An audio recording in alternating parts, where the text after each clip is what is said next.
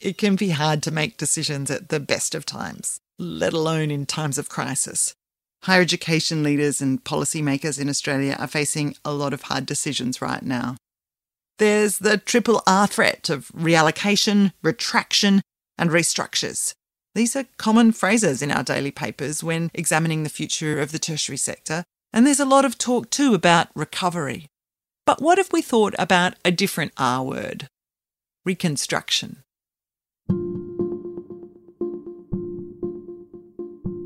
Welcome to The New Social Contract. I'm your host, Tamsin Peach. As much as this is a moment in which our societies are facing significant challenges, there's also an enormous capacity to rethink the basis on which we run universities and the potential to imagine a new system. Higher education is not a ship without a rudder. There are people at the helm, and they have different ideas about the purpose of the university sector. And today we'll be hearing from two of them. I'll be sitting down with Professor Attila Brungs, the Vice-Chancellor of my home institution, the University of Technology Sydney, to discuss what universities want and need from government at the moment and what a new social contract between universities and their publics might look like. My biggest concern in the next little while is if you focus too much on costs, you can take yourself down a path that returns universities to a very elite, small amount of education. I'll be quite blunt. The rich upper echelons of society get a great university education. Everyone else gets a poor education, and there's very much a schism in our society. Not only do you not need that from an equity point of view, not only do you not need that from an Australian cultural point of view, that destroys economic value. In this post-COVID world, we need all of our incredible people resources working for our country's prosperity and our national well-being. And we'll also cross to Parliament House in Canberra to speak with the Honourable Tanya Plibersek, the Shadow Minister for Education and Training, to get her take on Australian universities. Maybe crisis delivers some innovation, but if all you're doing is struggling to catch your next breath before the sort of roiling crisis of having to find voluntary redundancies in your organisation takes over again, it's pretty hard to innovate effectively. So and the first thing you need is leadership from government to say that this is important to us.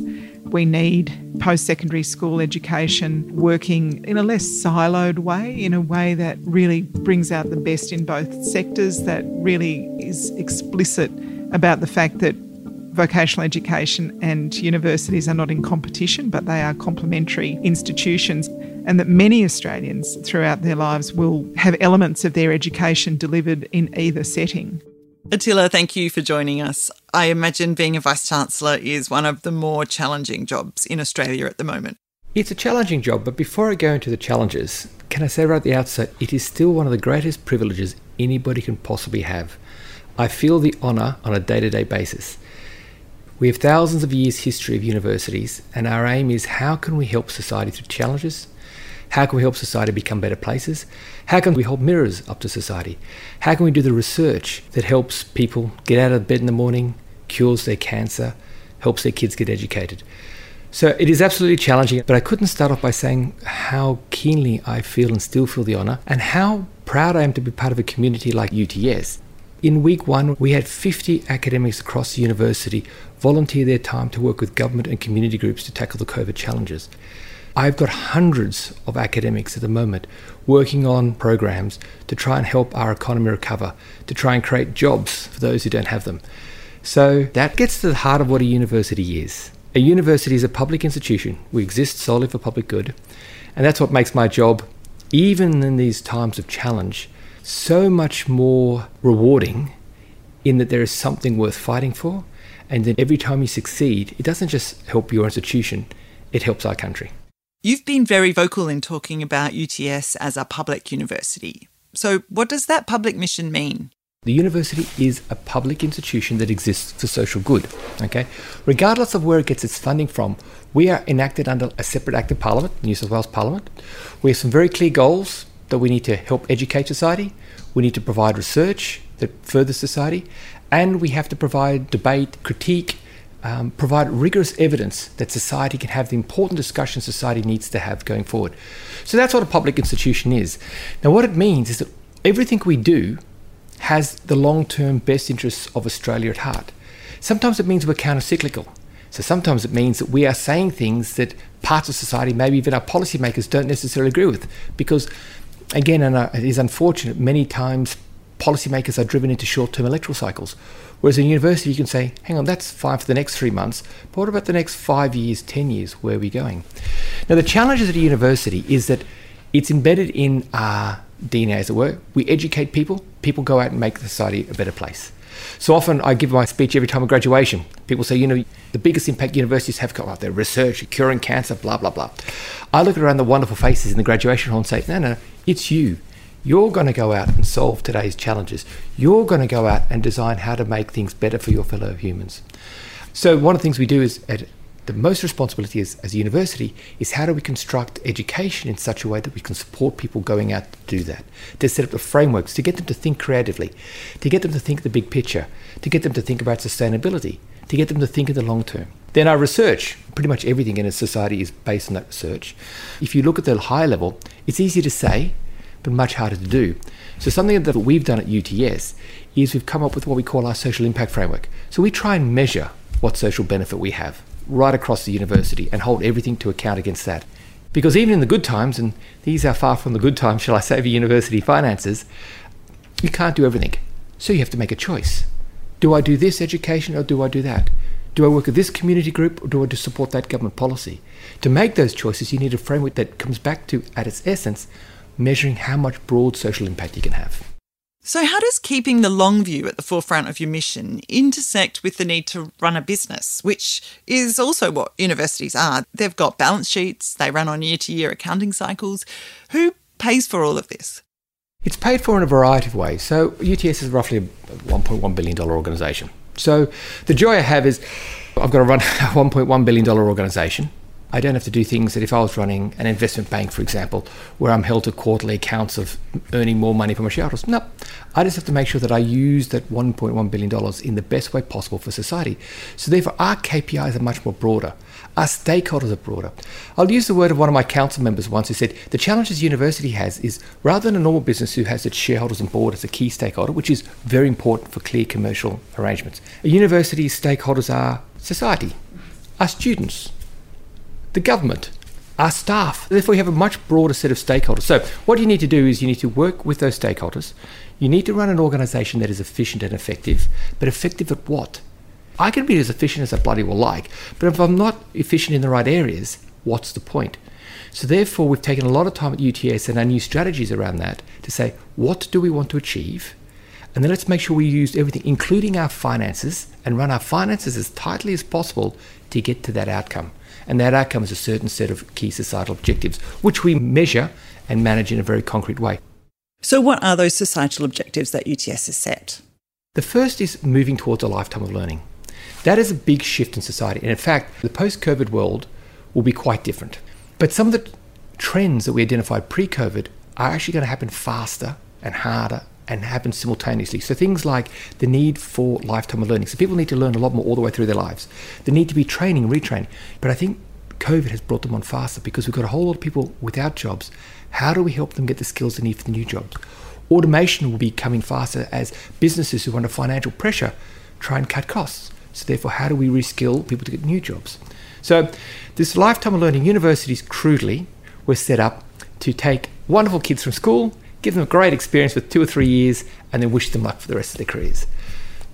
That's completely shifted. What I want U T S, and I see the whole sector going towards, is how do we support people all the way through their post-secondary education? So someone coming from school is just as much a part of the U T S community as someone who's been out four years, someone who's changing careers ten years down the track, someone who wants to do something else at the age of sixty-five. All of those are now in the purview of how we need to support society. It sounds small. That is a huge, huge shift. I can't tell you. The whole approach of a university needs to shift to tackle it, but that's what society needs now. We have a strategy called U T S twenty twenty-seven. We, we figured we had a few years to get there. I think COVID's brought it on a lot faster. So we need to get to that model much quicker than we had in the past. That's one. The second one, and this is more linked to U T S, is around innovation. And this is particularly for Australia. How are we going to drive jobs growth? Often you think as a Vice-Chancellor, I feel the need to make sure that we graduate ten thousand wonderful people a year to make sure that they've got all the skills they need to do whatever they go to. I also keenly feel that we need to create ten thousand new jobs for people to go to, at least, if not more. Okay, so that's why a lot of our strategies shift around how do we help create those jobs. We've got, you know, U T S student startups. We've created three hundred eighteen startups in the last twelve months. That'll be helpful, but we're working with the New South Wales government on how can we make that a thousand a year for the next three years, and each of those companies will employ between five to ten people. That's what we need to change. How do I help those wonderful people graduating every year have the innovation and entrepreneurial skills to create more jobs? So there's a real shift for U T S because I'm thinking about the economy five, ten, fifteen, twenty years out. We need to drive jobs growth in very different ways than we've driven it before.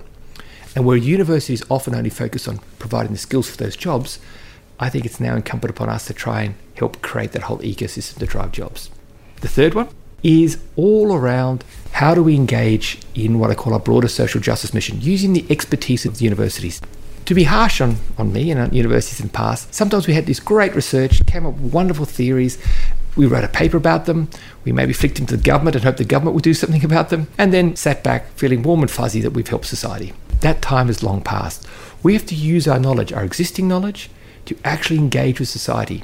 For two reasons. One, because we have a lot of knowledge that can help society through the challenges it's facing. But two, to listen to society in ways we've never listened to before. Because unless we listen and engage in a very different way than we've done in the past, we'll be providing solutions to problems that no one really cares about. And that is a complete waste of time, money and resources at a period of history when you cannot afford to do that. And I think there's a complete shift, particularly in the post-COVID world, on how do we engage with society in different ways to solve the problems that they need now.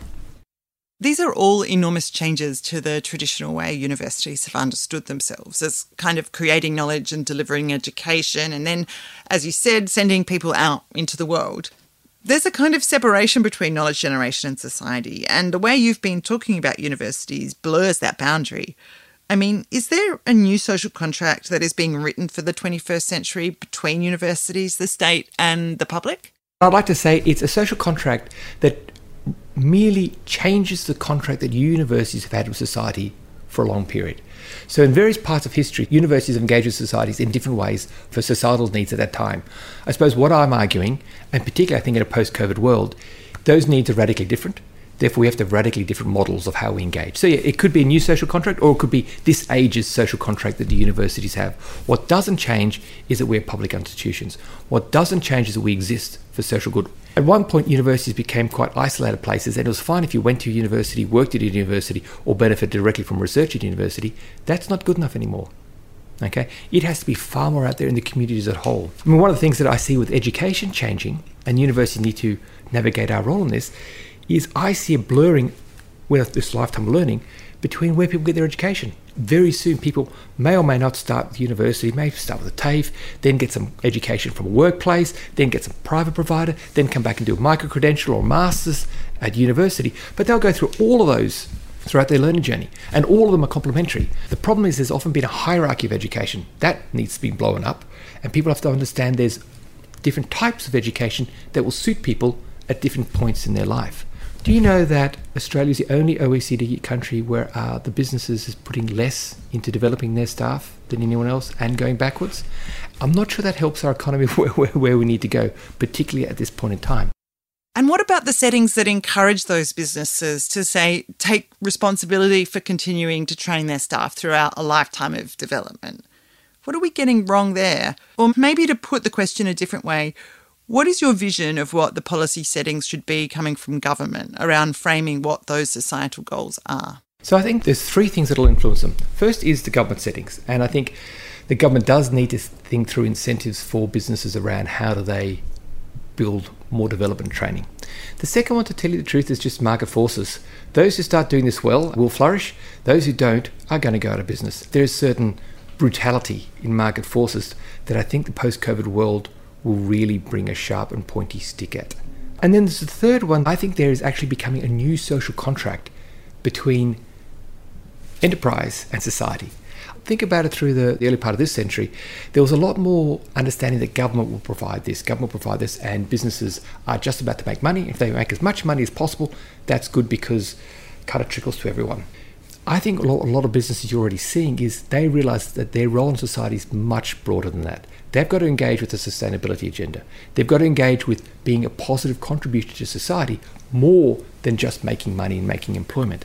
If you're taking a long time horizon, that is a mechanism for change. But arguably, we don't have a long time horizon when it comes to questions of sustainability and the climate challenge.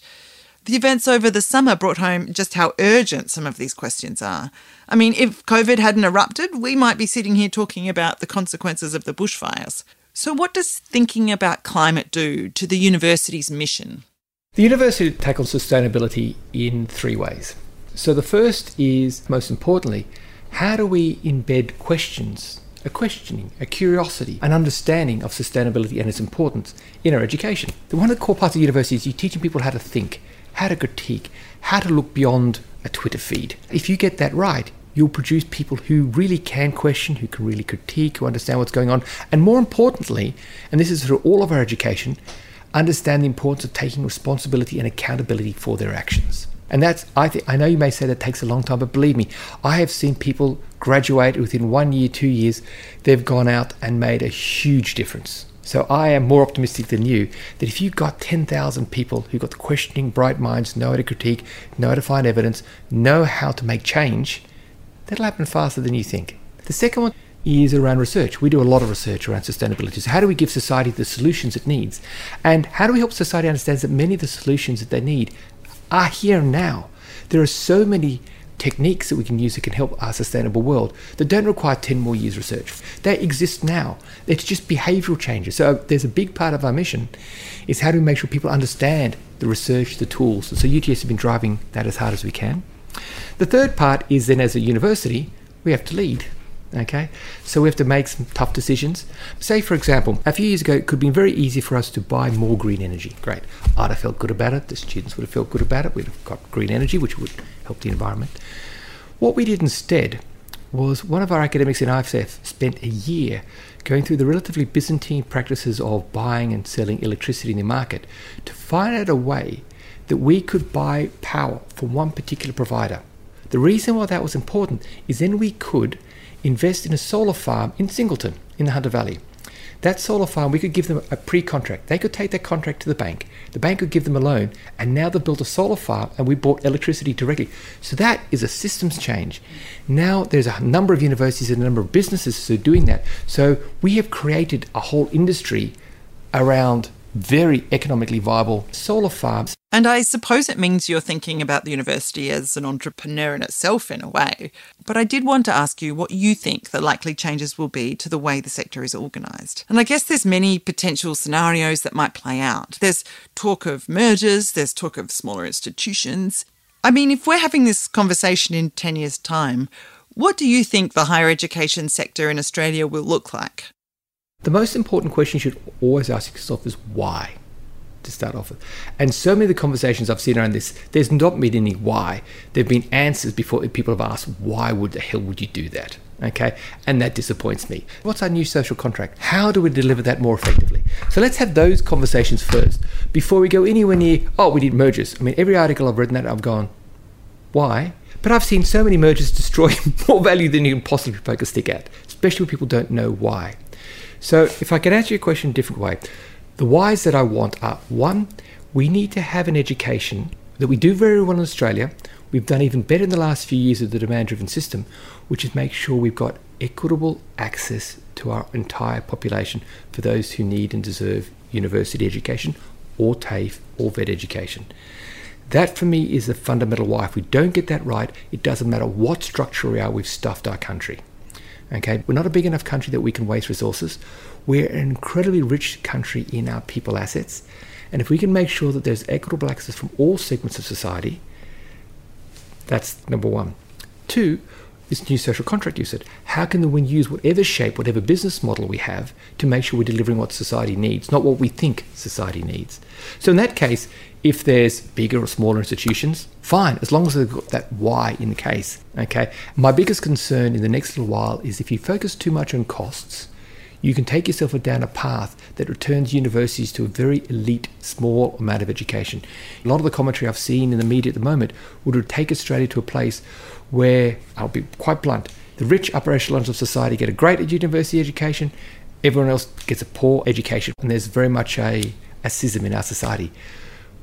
Not only do you not need that from an from an equity point of view, not only do you not need that from an Australian cultural point of view, that destroys economic value. In this post-COVID world, we need all of our resources, our incredible people resources, working for our country's prosperity and our national well-being.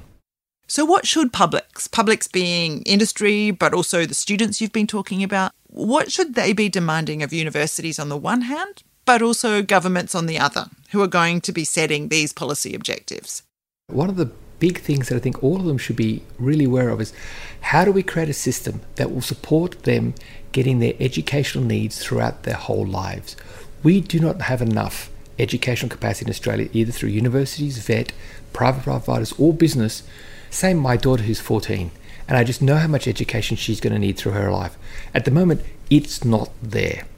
So what people should be demanding is how do we increase, I'm not saying more in universities or more in vet, but how do we create a system such that people can have that ability to educate, retrain, reskill, upskill throughout their life so they can make the best for themselves, but also are incredibly value contributed for society. That's what we really need. I mean, there's really only three kinds of sources of funding for that. There's individuals, there's governments, and there's industry. So what's the funding mix that we should be looking towards? What responsibilities do individuals have to pay for that lifetime of retraining? What responsibilities should employers have? And where does the government come in? Unfortunately, I'm going to be a very bad answering on an interview that my answer is yes to all of those. So yes, it is. But I think the yes changes depending on who you are, what's perhaps what stage of your life. I can see more government contribution, like like schools, you know, should be essentially free. Okay, but if you're three quarters away through your career, reskilling, I think you should bear more of the burden. If you're an employer and you're about to do a huge workforce change that's going to make lots of money for shareholders, the employer should bear more of the cost. So for me, it's not as simple as which one of those three, because it changes as you go through your lifetime of learning journey. And I think we need to get a system that's sophisticated enough to recognise that. Attila, what's your vision for the future of higher education in the twenty-first century? I am a great optimist. One of the things that I have seen in this COVID period is all of our universities Uh, and many of our public institutions respond in a way that you really would have hoped that they did. Okay, it's nice to say this in good times, but they have responded in a way to make sure that they look after society. I mean, I've got some millions of dollars of financial challenges, and we provide a thousand meals a week for kids who can't eat. And we provide research to drive new jobs that we're doing now, and we're investing more money into it. So what I would like to see is that ethos continue that creates this new, call it your new social contract, where our public institutions are fit for purpose to help our society prosper in the long term. If Vice-Chancellors like Attila are responsible for steering institutions, it is ultimately our politicians who determine the settings and the direction in which the university ship sails. Over the course of this podcast, we've talked several times about the shape those settings are taking under the federal coalition government. And that's why I wanted to speak with Tanya Plibersek. Tanya is an alumna of U T S, and she's also the Shadow Minister for Education and Training. Tanya has served as Deputy Leader of the Labor Party, and she's been a Member of Parliament for Sydney for the past twenty-two years. We spoke on Tuesday the sixteenth of June, just a few days before Minister Tehan announced his plans to redistribute the cost of degree programs, and it was a sitting week in Canberra. Division required. Ring the bells for four minutes. Hi, how are you, Tamsin? Thank you so much for doing this in the middle of an obviously busy sitting week. Oh, no, that's okay. The bells you can hear right now are bells for a Senate division, which is fine. I'm happy to just plough on through this. But if we have a House of Representatives division, we might have to take a little break while I go to the chamber and vote, okay? Sure, no trouble. Let's plunge straight in then. As we know, the higher education sector is in trouble. You've described the government's rescue package for universities as a fraud, and you've condemned the exclusion of university staff from the JobKeeper scheme. Given the dire financial situation facing Australian universities and the number of jobs that are on the line, what assistance would a Labor government be offering to the sector? Well, as you say, I've been very concerned about the estimated twenty-one thousand jobs in the university sector that are at risk right now. And the one thing Dan Tehan could do is sit down with universities and work out how to keep those people working. They're people that we will need in the university sector in coming months. I think the real problem with the government's approach is that They keep changing the goalposts to ensure that universities receive no assistance, and that's just not fair. Initially, they said universities would be treated as charities. They changed their minds within forty-eight hours and said, no, no, um, universities will be treated as businesses. But when it became apparent some universities would qualify for JobKeeper payments if you treated them like any other business, the government changed the goalposts again to specifically exclude public universities. They actually made one more change that said public universities would be excluded, but private universities would be eligible for JobKeeper. It's just not fair. Universities are really critical to us at this time for educating and training the next generation of professionals, but also for the research that we've been calling on universities to do during the COVID nineteen crisis. Research into a vaccine, treatment, cure for the disease, but also thinking about the sort of jobs and economic boosts we'll need to address the economic crisis that we're facing. One of the things that Minister Tehan has said about universities, and he's said it to the Australian newspaper recently, is that universities need to change their business model to focus more on domestic students and online education and, and a much greater alignment with industry. What do you think of that pivot? Well, I think a lot of universities are saying it's going to cost them money to provide these short courses, and it's not clear that short courses will translate into uh, qualifications that are valued by employers. So I'm not sure that the twenty thousand short courses are quite the panacea that the minister has claimed that they are. I think it's a bit rich for the minister, the government, to say we should be focusing more on domestic students when it's this government that has actually capped the number of domestic students in our universities. And there's no question that demand for student places will increase as unemployment increases. There'll be a lot of people who think, well, I can either be searching for work or I can be getting an education that gives me a better chance of getting a better job. If the government's not prepared to increase the places available to domestic students, then any talk of a pivot to greater concentration of domestic students is just window dressing, isn't it? So as these potential students, people who've been put out of work by the economic aspects of COVID nineteen, as they look to universities and potentially don't find a place in them, what should they be demanding of government? I think what universities and potential university students need to be demanding of government is an approach that says, if you're prepared to work hard, if you're prepared to study hard, if you've got the capacity, there'll be a place for you. And that place will help you get a better job in the long run.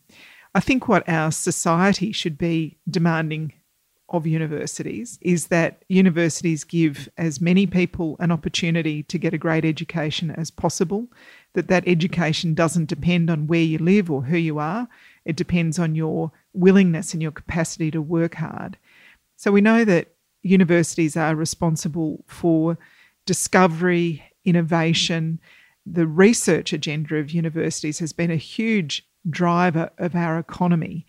And I think at this time in particular, where we see research funding hitting absolutely rock bottom levels, that's another area where the compact between the government, universities and our society needs reevaluation. What might your plans look like that integrate not only vet and higher ed, but higher education generally with manufacturing, with the service sector? What does that kind of systems thinking look like? And where can we begin to have that conversation? Well, I think it's very difficult to have that conversation when institutions are fighting for their survival. The truth is, maybe crisis delivers some innovation, but if all you're doing is struggling to catch your next breath before the sort of roiling crisis of having to find voluntary redundancies in your organisation takes over again, it's pretty hard to innovate effectively. So, and the first thing you need is leadership from government to say that this is important to us. Uh, that we need post-secondary school education uh, working in a less siloed way, in a way that really brings out the best in both sectors, that really is explicit about the fact that vocational education and universities are not in competition, but they are complementary institutions. and that many Australians throughout their lives will have elements of their education delivered in either setting. And then you need to look at how businesses are interacting with universities, for example. You need to look at the settings of research and development tax concessions to see whether the settings as they are really deliver innovation and genuine addition to the body of knowledge that we have. Yeah, I, I think it's a, actually a very exciting opportunity to work on. I mean, I think so, but it's really great to hear that from our Shadow Minister for Education. It seems to me that it's a moment right now when our societies are facing massive challenges, but there's also an enormous capacity to rethink the basis on which they've been structured. And as you say, the social settings that frame them too. Diversity and equity has been a big focus of yours. What does that mean in terms of the funding arrangements for universities? Look, we have relied in recent years on international student revenue to do a whole lot of research, but also to cross-subsidise the education of Australian students. If the Minister is serious about what he says, about refocusing again on domestic students, there needs to be funding of extra places for Australian students that goes with that. We need to make a decision whether we as a community, as a society, as an economy actually value the research that's been going on in universities. If we actually value the research, then we have to fund it. Again, we can't continue to cross-subsidise it and then criticise universities for an over-reliance on international students. The Labor Party's policy has always been that you shouldn't miss out on a place in university because you can't afford it or because you come from a particular suburb or regional town or country area. You shouldn't miss out on university because you think you don't belong there. We have to democratise our universities and make sure that every Australian feels that they've got a right to a university education if they're prepared to work hard and study hard. Unless you actually have money set aside to deliberately contact and open the world of opportunities to students who might be the first in their family to go to university. It doesn't happen by accident. It, it happens by design. So we absolutely need to address the cap on student numbers. We can't address that, incidentally, by making existing students pay more, which I, I always worry that the government has in its back pocket as a solution. You know, we'll increase student numbers as long as existing students are prepared to subsidise new students. But we also have to take deliberate action to reach out to people, communities, localities that are underrepresented in our higher education institutions.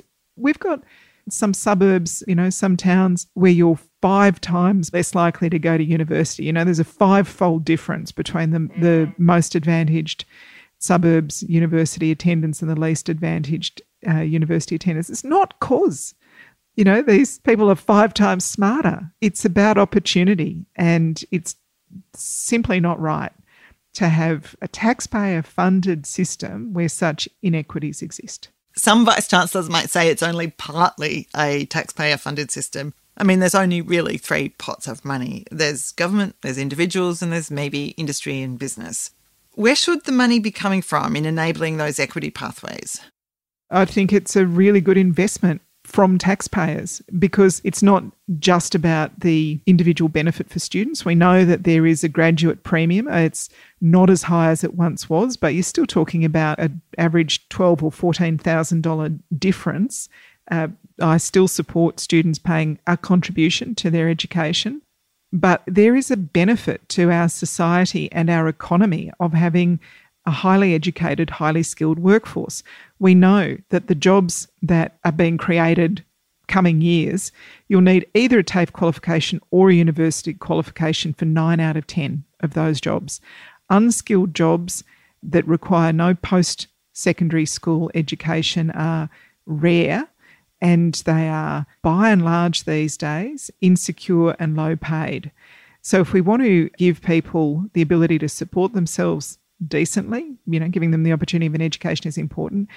That means that we're holding back our economic recovery if we don't have the skilled people to do the work as it becomes available. So it's not just an investment in the individual. It's an investment that all of us benefit from. And that's aside from the public benefit of the intellectual endeavour and research output of Australian universities. And it's just incidentally, it's aside also from the practical day-to-day economies that universities are part of. If you look at what's happened at the moment as international students haven't been able to return to Sydney, I mean, we're talking about the suburbs around U T S, look how empty the restaurants are. Look at what's happening to, you know, rental properties in the area. It is catastrophic if we continue down the path where we're missing thousands of students. The long-term economic impact of that is obvious to our national prosperity, but even the short-term economic impact of that is really substantial. And that is bad enough in a sort of central Sydney C B D where you've got other people who are using those services, but you take a university campus out of a regional town, it has a big impact. So what then does it mean to be a public university in the twenty-first century? I think it probably means much the same as it did a thousand years ago in Morocco, where the first university was, or Bologna, where the first European university was.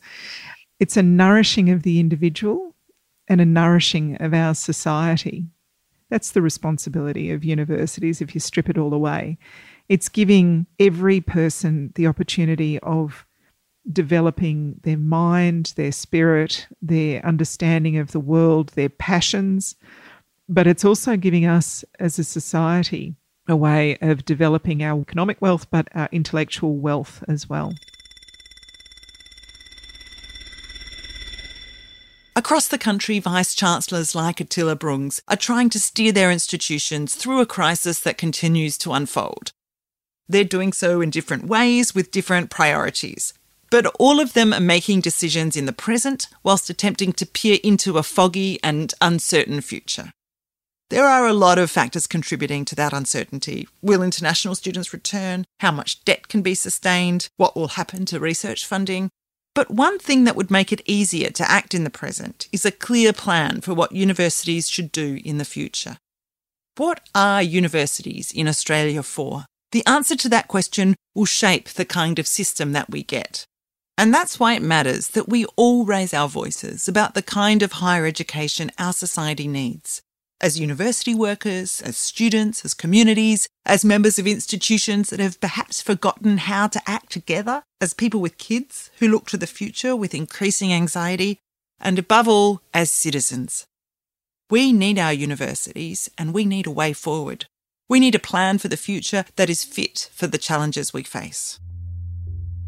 Thanks to both of my guests on this, the second last episode of the New Social Contract podcast, where we've been talking about how the relationship between universities, the state and the public might be reshaped as we live through the COVID nineteen pandemic and beyond. Sincere thanks to Professor Attila Brungs, Vice-Chancellor and President of the University of Technology Sydney, and the Honourable Member for Sydney, Tanya Plibersek, the Federal Shadow Minister for Education and Training.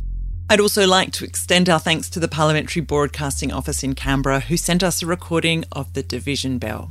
To continue the conversation we've been having here, head over to Twitter. You can find us there at T S N C Pod, or send us an email at impact studios at u t s dot e d u dot a u. Next time on the New Social Contract podcast, it's our final episode. We'll take a look at what we've learned across the series. And for regular listeners, a familiar voice will be joining me, Doctor Gwilam Croucher, who you heard back in episode two. I'm an academic and researcher in the Melbourne Centre for the Study of Higher Education. I'm recording from a very warm study in a very wet Melbourne. Gwil's going to help me spitball a few hypothetical scenarios for the future of higher education. Thanks for listening to The New Social Contract. Until next time, I'm Tamsin Peach. The interview with the Vice-Chancellor Attila Brungs took place on Tuesday, June ninth, and the interview with Tanya Plibersek, Shadow Minister for Education and Training, was recorded on Tuesday, June sixteenth, twenty twenty. The New Social Contract is a podcast series made by Impact Studios at the University of Technology, Sydney. The production team live on the lands of the Gadigal people of the Eora Nation, whose lands were never ceded.